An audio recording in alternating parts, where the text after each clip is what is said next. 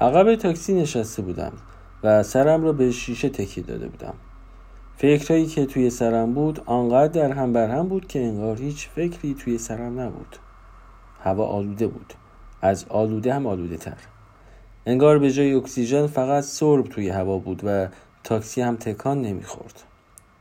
ماشین ها پشت سر هم صف کشیده بودند و هیچ کدام از جایشان تکان نمیخوردند. نه خوشحال بودم نه ناراحت نه عجله داشتم نه حوصله‌ام سر رفته بود نه هیجان داشتم. یک تکه گوش بودم که عقب تاکسی افتاده بود و هیچ حسی نداشت و به هیچ جا نگاه نمی کرد و هیچ فکری در سر نداشت.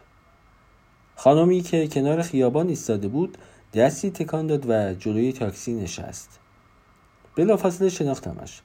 این زن میانسال اولین عشق زندگی من بود. وقتی 17 ساله بودم عاشقش شدم. چه شبها و روزها که بیتابانه به او فکر می کردم چقدر سر کوچه می ایستادم تا بیاید و رد شود چقدر قلبم تندتر می‌زد. چقدر عرق می کردم چقدر بیخوابی کشیدم چقدر از مدرسه می دویدم که موقع رد شدنش سر کوچه باشم و هیچ وقت نتوانستم چیزی به او بگویم. زبانم بند می آمد حالا چهل سال گذشته بود.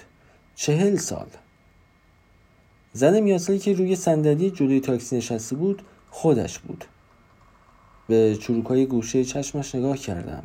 خواستم سلام کنم اما صدایی از گلویم در نمی آمد من تکه گوشتی بودم که عقب تاکسی افتاده بود و به چروکای صورت عشق قدیمیش بعد از چهل سال نگاه می کرد و به جای اکسیژن فقط سرب توی هوا بود.